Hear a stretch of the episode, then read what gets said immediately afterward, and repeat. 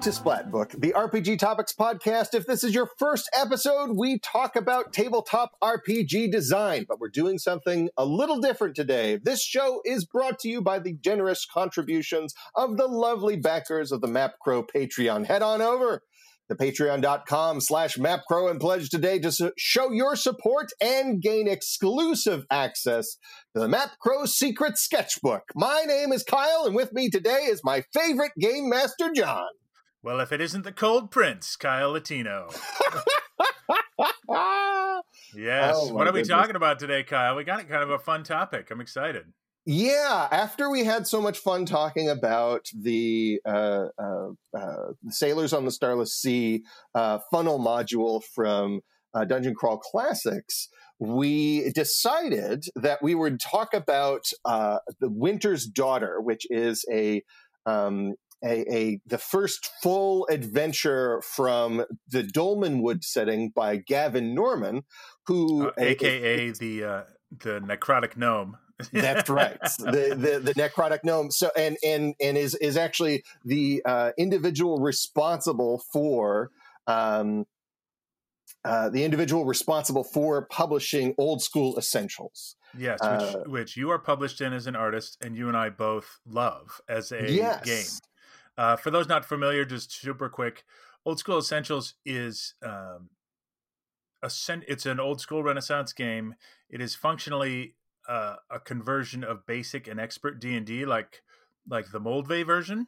Um, but he put in some other good rules from other old games. So it has Thaco from AD&D Second Edition, and a couple. It has optional ascending or descending armor classes. So he took those rules and cleaned them up, and then he did an an advanced version, which is a cleaned up version of AD&D. But this one is is strictly for the sort of very basic uh, version of of D&D, the the basic old school essentials, which is my favorite one. So Yeah, and so I suppose I need to do some full disclosure on on Yeah. this. Is uh, you know uh, Gavin. so yeah, I do. I yeah. Well, we we've we've since lost contact with one another. I I because I uh, because you're busy adults. And there's stuff there's stuff going on. So we're it's not like we're close personal friends. and Uh, you're but not the whole awake at the same time either, right? Like it's That's not true, like yeah, you're he's hang a on a Discord either. Um, He's in uh, England, you're in Ohio, so yeah. Yes, but I, I remain a great admirer of his work, and uh, not not just in kind of like almost like the archival practice of of republishing like older rules um, with a with a cleaner language, um, but also just like the Dolmenwood setting is something he'd been working on for a long time. Um, back when back when the uh, old school essentials used to be called BX essentials, which was Yes. stood for basic expert. Um, and uh, that didn't make any sense to anybody, so he changed the name to old school essentials. Uh, but I uh, I loved the, so the Dolmenwood setting is basically it was this series of zines. I think there were about ten of them. Um, yeah, and, I think there's a Kickstarter coming to like a big. I I've got my eye out for that because I am 100% buying that. But anyway, and yes. essentially it's this giant hex crawl that is just filled with these kind of dark fairy tale uh, style encounters. They they, Yes. they tend to be on a, a little bit more on the grisly side, um, but they're not kind of like explicit necessarily. But you know, it, it may not it may not be t- to everybody's taste. I'm trying to think about uh, what perhaps the closest the closest analogy for this kind of thing would be. it makes me feel like in many ways like a Grimm's fairy tale or or an older fairy tale where where the ending isn't quite so clean. It's not quite Grimm's, but it's Yeah. it's Grimm's by way of of heavy metal and D and D almost, I guess. Yeah. Well, and there's also a good touch of Suzanne Clarke's um, uh, Mr. Norrell and Doctor Strange, or, or vice versa. Oh yeah, yeah, yeah. like. Doctor Strange and Mister Norrell. Yeah, That's it. Yeah. So, and I think I think that is is a a really good touch point for kind of the themes of Fey contracts that pervade Winter's Daughter. So Winter's Daughter is is a short 24 page adventure that takes place in a specific area on that big Dolmenwood setting Yes. map. But you don't actually need that whole setting to run this. It works really, really well just on its own. Uh, You just have to kind of buy into the basic um, premise that I think is is really uh, handily delivered um, in the opening pages. One thing that's super interesting about how Gavin writes, and I and I like it, especially for an old school module, because like I think we we talked about in a lot of our appendix N, we talked about prose and the style of prose and how that impact our feelings. Gavin writes like the story is super clear because he writes it largely in bullet points. Right. Yes. So, um, so there is. Uh, let me summarize the story. Um, in the Dolmenwood setting, elves are not like elves in Tolkien that just sort of live alongside humans. Actually, I shouldn't say I haven't because I haven't read the certainly what I'm picking up from Winter's Daughter, but Right. they're actually from the fairyland, from the Fae. They they live there and have and some of them have crossed over into human lands. But in this case, there's a there's um, frost elves who have crossed over and they're in this wood um, turning it into eternal winter and there's a human champion that rises up sir chide and he leads the humans to defeat the elves this is all in the backstory but he falls in love with um, the frost king's the cold prince's daughter right and and they fall in love and this this adventure takes place at the uh, at a weak point between the human realms and the fairy realms, where Sir Chide lies in state, and just on the other side in the Fey realms, uh, the lady awaits for him to wake up. Um, so it's a romance set in this very old-fashioned romantic uh, setting. So what you know, that's the high-level summary. What else would you add to that? I yeah, I would I would go I would go even push on this a little bit more um, with the the bullet points. It makes it really easy to grasp, even Yes. though there's there's probably technically more text than your average opening title crawl to a Star Wars uh, movie. Um, yeah, all of these elements it's telling you it's telling you it's connecting it to the things that the players are going to need to understand and what the players can interact with during the game so Yeah. it is it is not it is not just backstory to for coloring it is backstory because this is going to be this is helping you learn the world so you can kind of roll with whatever situation unfolds yeah. in the game I wonder, and I don't. Again, I don't know him. We don't regularly communicate with him, but I wonder if Gavin's gift might actually be clarity and brevity. Like, oh like yeah he- eh, like like if you read the Old School Essentials book, or if you read this adventure, he does not waste a word. I feel like, and it's clear, but it, especially in this one, it's all essential. Like, like I understand this story completely from his writing, and it's wonderful. So Yeah, I, and I would say uh, uh, the thing that the big, if we are to contrast this with Sailors of a Starless Sea, or Sailors on the Starless on the Starless Sea, you. yes, let's get our prepositions correct.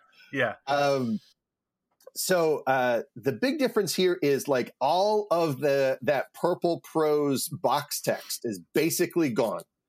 Uh, right. you are it is it is this is giving you the information that you need to run the situation and then getting out of your way and just trusting that you're going you have it from here uh, Yeah. so uh, where it probably took me like an hour and a half to prep for sailors on the starless sea singular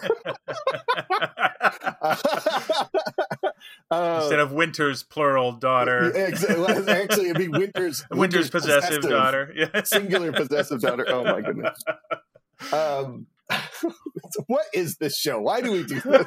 Why, do show? we- what? Why does anybody listen to this? Um, I love it. Uh, so, so uh, the it, it- it it took me probably an hour and a half to feel like I understood what was going to happen basically in every room. And even though that the you know sailors on a starless sea on the starless sea this is going to drive me insane. Uh, even on in sailors, there's like half the number of locations. It took me probably twice as long to read through and really grok it. There's a Um, lot more text. This is also, I, I mean, we should mention this is digest sized. Yeah, So, so I think This is even though it's a similar number of pages to to sailors, it's it's way shorter. I think like I haven't done a word count, but I would bet a large amount of money that the number of letters in this book is way less than sailors on this Starless Sea. I, I don't know that it is designed it would be a good idea to just just like open up and start running it but right. give your you know with within a half hour you're gonna have it you're gonna you're gonna have your hands around this pretty good and i think that bullet point style also leads it into just working really well with uh, mike shea's um, uh, return of the lazy dungeon master you yeah. know your 10 secrets per session it's just yeah. like you just basically he's written uh, just a ton of secrets and clues for you to put into your campaign prep. Uh, and so every every uh, I think this is kind of designed to be run as a single session game, and I think you you could definitely do that, but like you would kind of have to speed run it. You would you would yeah. have to make some tough cuts in order to make to, to make a three. There is a huge story here, and I think what also makes it I don't want to say easy to run, but easy to grasp. Right? It may still be challenging to run. Is the the story is pure classic romance. Yeah. And I found it really despite the fact that it is pure classic romance, I found it really engaging to read. You know what I mean? Like I was curious about these two characters, the Lady of the Woods, Sir Chide, them falling in love, you know, the creation of this place where he's entombed. Um, I thought all that was great. And then when you get to the actual tomb, the descriptions, all of those pages that you've read uh, fit, you know, they just the the the encounter areas just fill in the blanks. Like in the encounter, like they're married and they have a ring that joins them. Well, you find that ring, but you've already know about it because you've read the intro and you know how to react, and you know yeah. what I mean. Yeah, yeah. And so I, I That's, take the point that you're making. Yeah, it really it builds it brick by brick from the foundation, but there's not. This is this is a smallish Lego set. It's it's yes. it's it's elegance. It's in its brevity, right?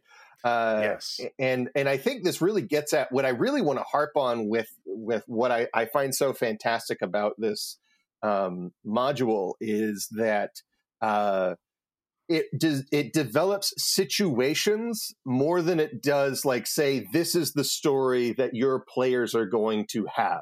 It's like yes. this is the situation your players find themselves in the middle of uh, and and it but it does a great job of just like passing the talking shell back to the players and saying here here now what do you have to say what what do you here's the situation what do you do as opposed yes. to don't do the wrong thing or you'll go off script which is i think what a lot of a lot of uh, uh, modules tend to fall into that problem yeah, the first one's actually interesting. The very first encounter, if you're ready to, to dive into it, the yeah, first yeah, thing yeah. the players would run into is is a sacrifice. Druids are sacrificing someone on an altar. The the encounter is called the sacrifice at the Withing Stones, and it seems pretty cut and dried, right? Like attack the druids, save the the sacrifice, everything's great, except the person who's going to be sacrificed um, doesn't want to be rescued like this is her life's goal is to be sacrificed to this beast. Um so like like the players have a choice to make here um and i think that's super interesting but it's a situation where you could make a bunch of like a, it's a situation where you normally wouldn't say yes there's a ton of great opportunities for choice for players here and say well there actually are right? Like it's not as simple as as uh, but it's yeah i'm sorry i'm babbling but no not sense. at all I, I, do want to skip out of order real quick because there's a the the, the best example i think of this uh-huh. situation uh-huh. uh, is is actually on page 21 in the fairy kitchen much later on i love where, the fairy kitchen yeah yeah you have you have two uh, frost elf cooks it says yes and it says you know um, two frost elf cooks chubby short and stout pearly eyes twinkling, uh, blue skin, frost chilled, flustered, but orderly. And all of this is just like it's a, just a bullet point of just like here are the yes. words. You, some of them are bolded, some of them are in um, uh, uh, parentheses to really just like here's here is all of the stuff that you need to know about this. The reaction. Shout orders demanding PCs help carry more food to the feast. No, they uh, that they sorry they know that the princess's guests await the arrival of Sir Chide, her betrothed, and that's it. Yeah, that the whole thing can fit on a post-it note. Yes, and I actually and, really like that. Um, he he does this for every every encounter. It doesn't have all three of these, but there's three. There's reaction. Yeah. How does and there's wants. What is it? What does the creature in the area want? And what does it know in terms of like knowledge, not no. Um, yeah. And and those are oh, like you said, it's a post-it note, and even our main characters, Sir Chide and the lady, have the same little post-it note, right? Yeah. Their motivations are simple and described, um, and I think that helps exactly with what you're saying but it, it, does a great job. It does have like a little uh, a little stat block for the uh, elf cooks. So it's just yeah. like you know, here's how much HP they have. Here's how easy they are to kill. You know, uh, here's here's what kind of fight they can put up. But really, like the big thing is like once they detect that you are there, they are going to get you involved in the situation. Yes.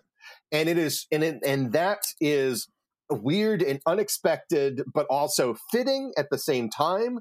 And it all goes together. And it and it basically it says, here's the situation. They want you to work and and work in the kitchen and help get all this food out to the guests. They're not they don't care that they never have seen you before. They right. and so what are you going to do with this? And it's this you you can you can imagine making some kind of social test and a charisma check, you know, some kind of persuasion, some kind of intimidation. You could imagine all kinds of things that that come out of this, and it, there is no correct answer. This this this right. is a n- nice little situation that fits in the middle of the action that everybody is going to remember. And I actually I, I think some of my favorite role playing encounters that I've run as a DM have been in kitchens. Uh, just yeah. because it's it's like it's those little mundane things that actually open things up. You get a giant snarling beast, and somebody says roll initiative, you know you the, the, kind of the level of surprise dwindles off fairly quickly but yes. this situation is is de- delightful and memorable and it doesn't require a specific outcome to be able to run this spe- uh, uh, successfully and so a place like a kitchen is so fun. It's like almost like a Jackie Chan movie could break out in the middle of it, right? Like I grab exactly. the pot and I throw the water, and I think you know it could be it could be super fun. But yes, and I love that. And I love there's another thing I love about this is if you look through the encounters. First of all, there's an encounter with the druids at the beginning. All of these, eh, all of the creatures in this, none of them are familiar. Like like there are some skeletons, but they're floating skeletons, right? Yes. Or um, there are these objects. There's a place called the Hall of the Guardians, and the the the guardians are these religious objects. They're not even creatures, and you've got to figure out how to navigate these religious objects. Like like no situation really, except for maybe the worm tongues of these like these like you know worm like creatures are straight up like get in a fight and kill them kind of encounters. All of the encounters yeah. feel like they lend themselves to another kind of activity. Yeah, so essentially, this is a for all of its preamble and kind of like getting this is a start at the dungeon situation.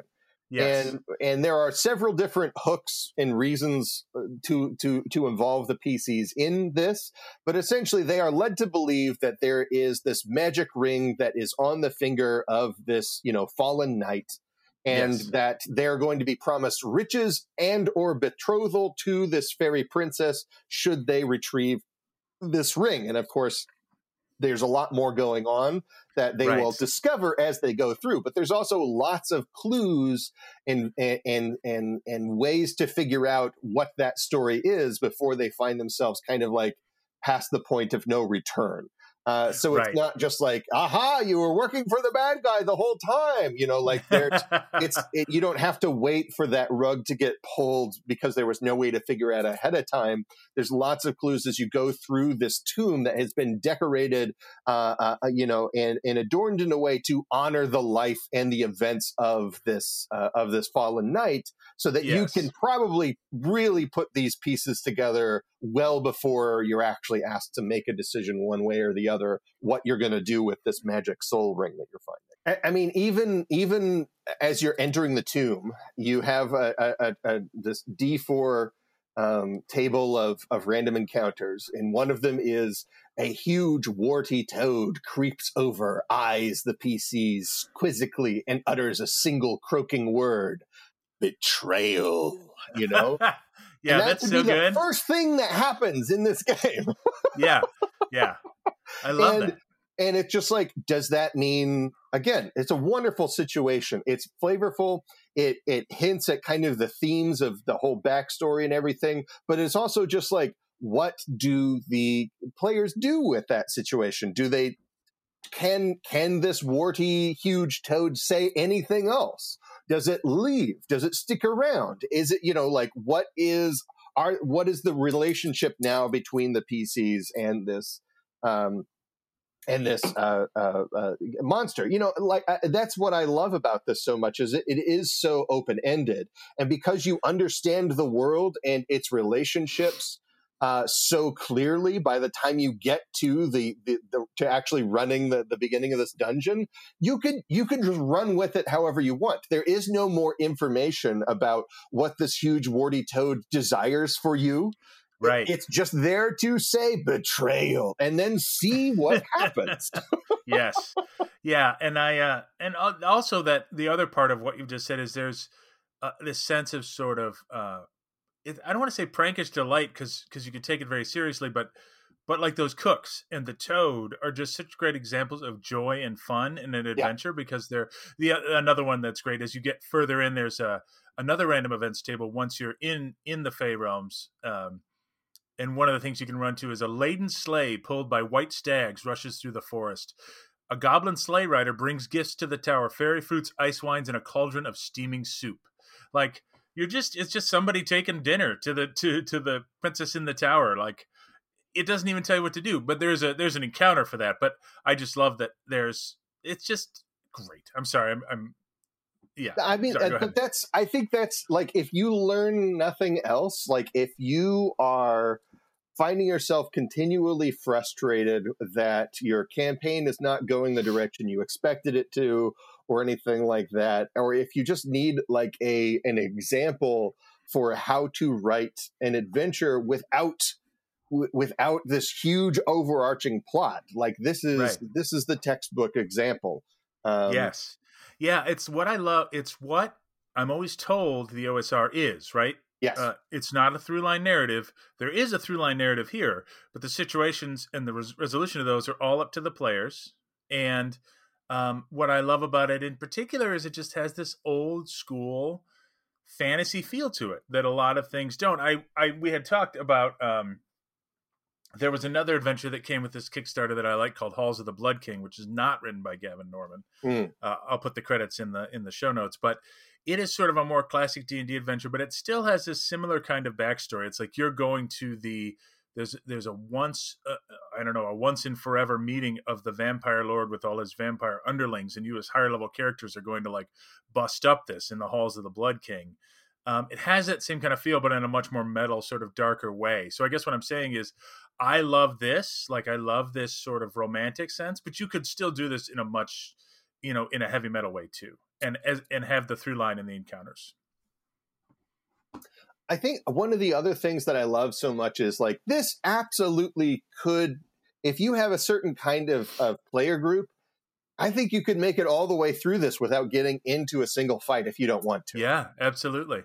I don't think there's really any big gotcha moments. Uh, uh, I think, yeah, probably the only the only thing that is going to attack you as soon as it sees you is these these kind of like creepy creepy worm tongue, you know, slug yes. monsters and yep. that's it. Everything else is going has a an if then statement attached to it.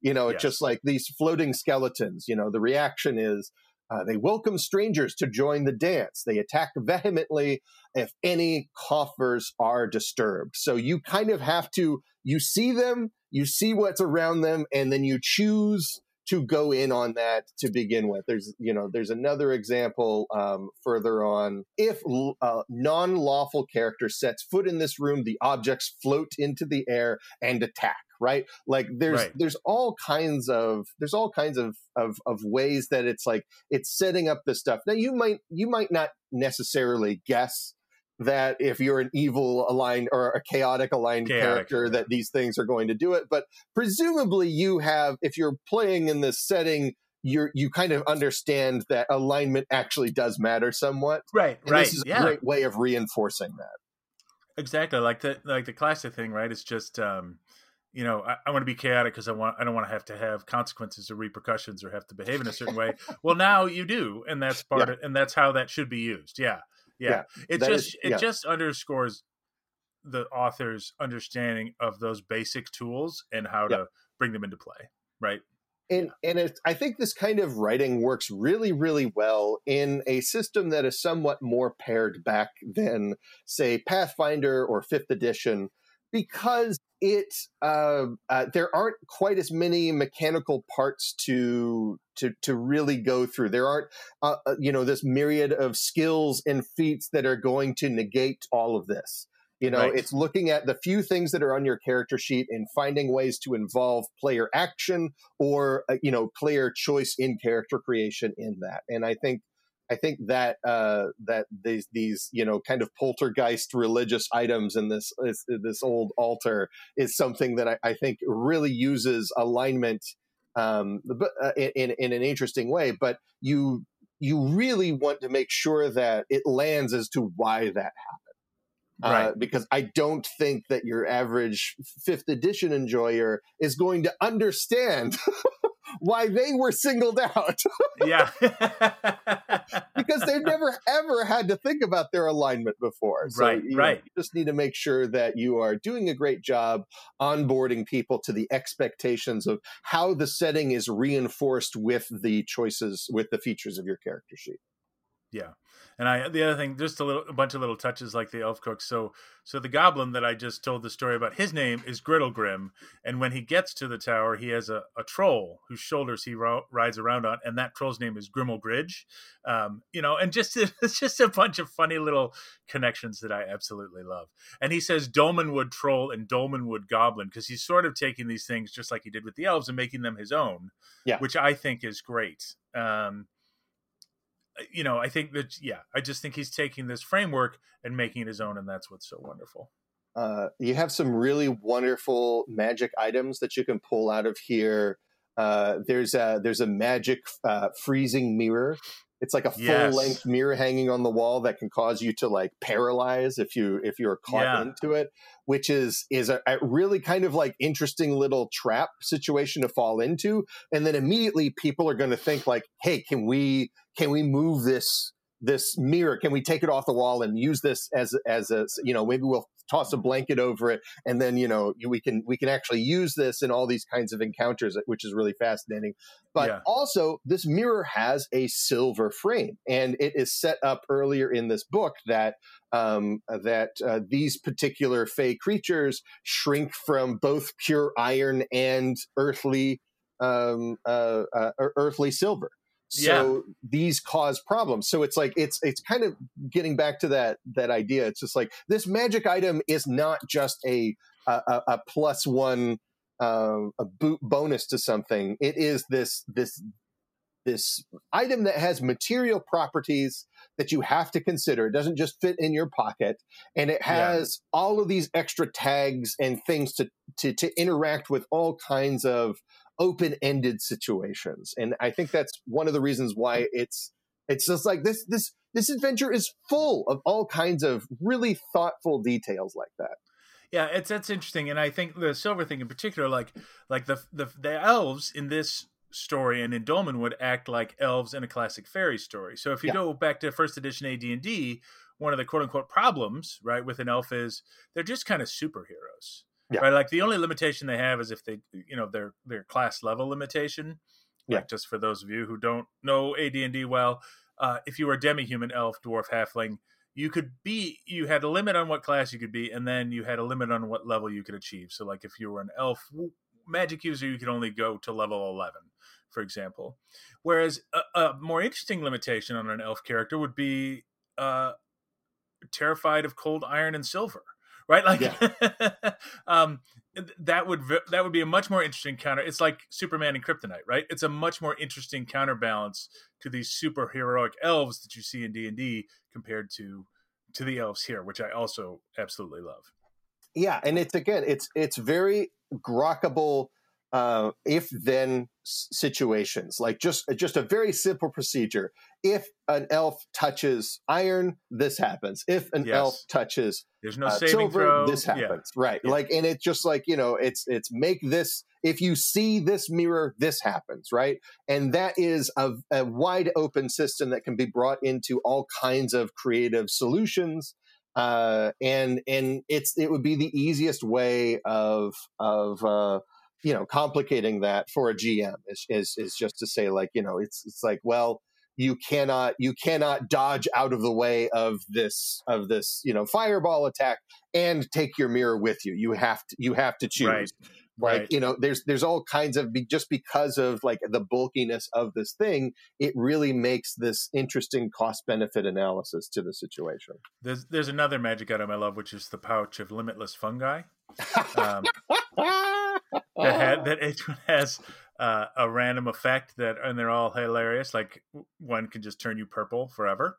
Um, the other one, uh, you become transparent for six turns. Like, uh, you know, I, I, just that makes me laugh because some of them are great. It's like the, uh, it's like a less, uh, it's like a less terrifying deck of many things, right? Like, yes, it, yeah. it is. It is definitely, and I mean that's another kind of thing that, for some reason, uh, the old school Renaissance movement has almost from the very beginning really like. Not only do they love random tables, they love random tables about what happens when you take magic drugs and mushrooms. that is, yeah. That the game did start that, in the seventies. I just want to point that out. Yeah, well, so. yeah, that's true.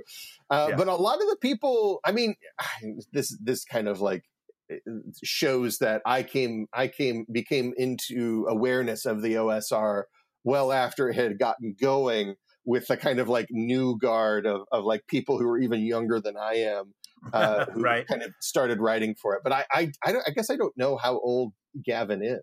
I assume that Gavin's around my age or a little bit younger, but I, I, I could be wrong about that.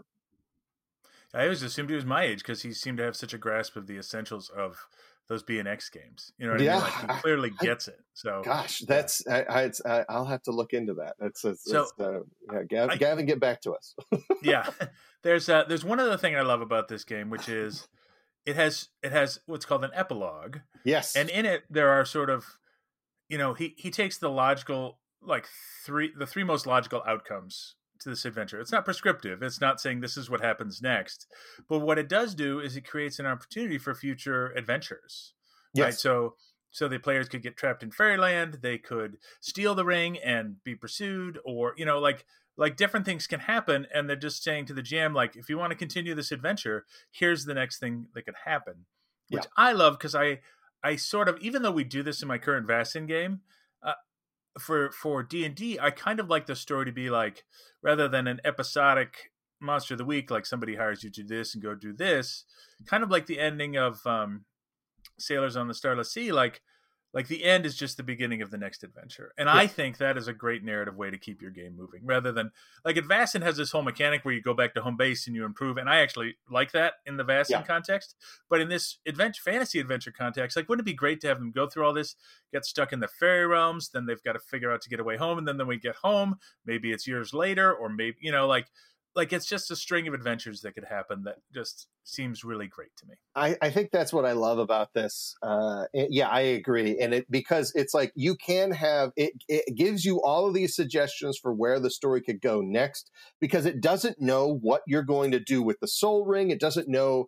It, it doesn't know what you're going to do uh, with uh, with the princess. It does. You know, it doesn't presume a specific outcome that leads into the next thing, but it it does it does make the presumption that no matter what solution you what how you wrap things up there's always going to be some kind of loose thread to tug on um, yes. because this cold prince is is kept very handily out of this adventure uh, yes. Uh, so always, no matter what, if you if you start tweaking around with all the little pieces and components of this adventure, you are, have a strong chance of doing something that is going to attract the attention of this um, of this cold prince, and that can that can lead to some pretty interesting situations. I want to run this actually in my regular group. Murph um, has been running OSR uh, Old School Essentials for his family and I want him to run it for us. But if he doesn't want to run it, I want to run it, and I would probably start with this adventure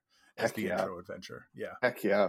I, I I kind of have a difficult time imagining a better start to a, a, a dark fantasy campaign than this. Yeah. I think it's super, super good. Uh, it doesn't have that kind of same frenetic energy as a funnel. It's it doesn't Right. have this You kind know of gonzo nature to it, but it still has a, lo- a strong sense of whimsy.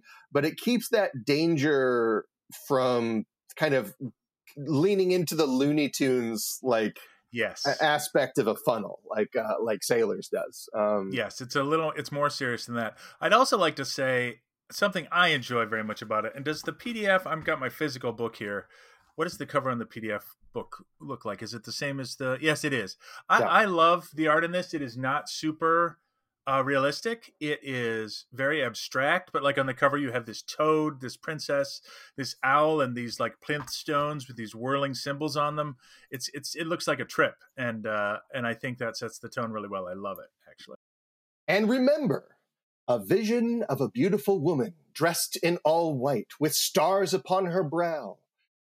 She appears in an empty space saying, The ring, the ring holds the key, my eternal salvation, before disappearing into the mist.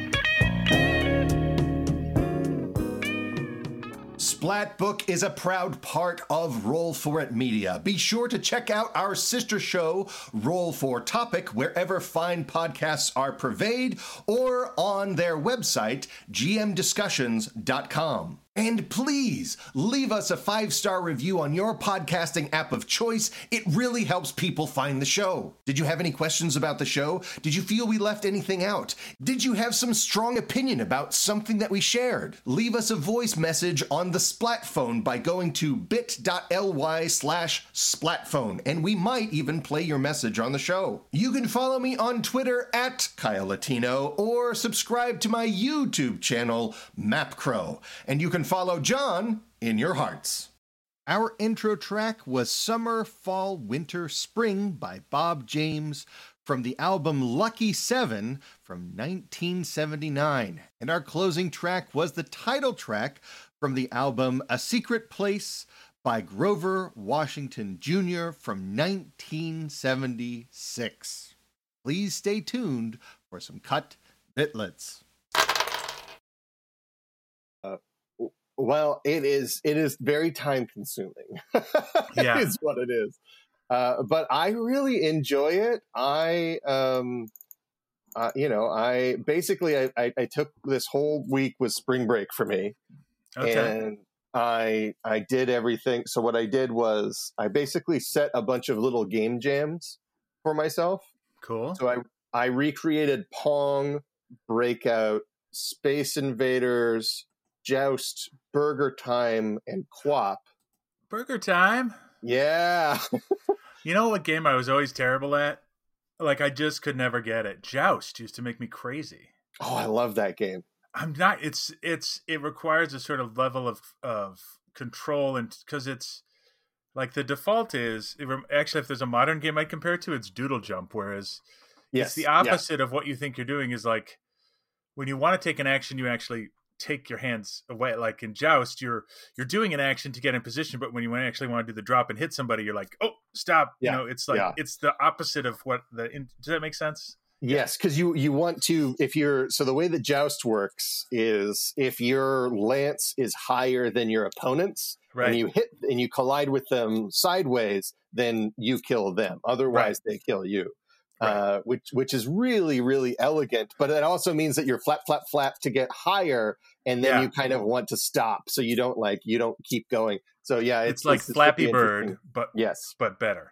I and Yeah. actually, can we just say from an aesthetic standpoint, I love the idea of the game, which is that you are jousting on giant flying ostriches. Like, where Yes. did that come from? I think that's amazing. yeah, I agree. I, it's like it's it's kind of like this old sense of like you know. i- i- 80s swords and sorcery kind of like weird Yeah. sci-fi like, like, i mean it's it's like just, heavy metal magazine, and then yeah yeah, it's weird.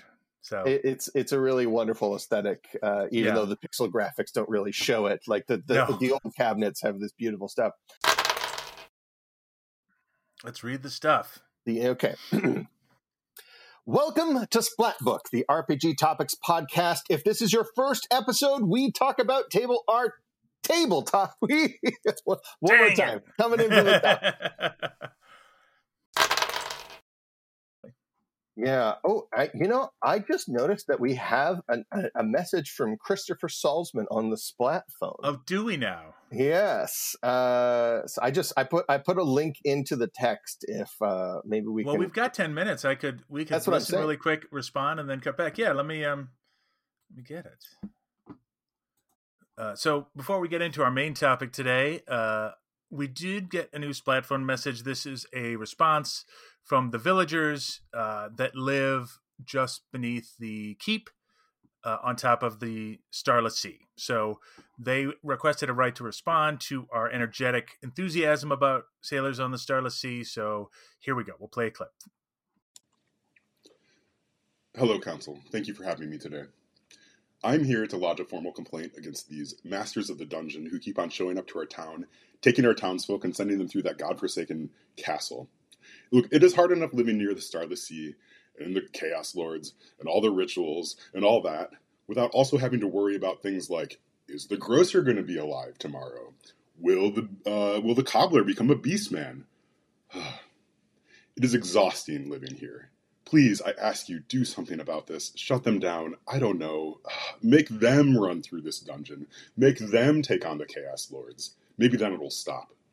So what do you think, Kyle? I I think that's fair. Perhaps we were insensitive to the villagers living. Uh, you know, I I hadn't thought that if you didn't have a baker, you couldn't have any bread the next day. You know what I mean? Like, Well, you know uh, that that is uh, uh, uh, this is there's, there's a weird presumption here uh, from these townsfolk that I I myself was played several of these. You know, I w- I was run through this funnel before I started running it. Uh, and I would say that that perhaps um, perhaps these people just need to live a little. You know, Yeah. uh, uh, uh, uh, uh, what what is what is worse? I would I would put this I would put this to the person who sent that message. Uh, what is worse, um, to die without ever having truly lived, or to live as if it's your last day on Earth?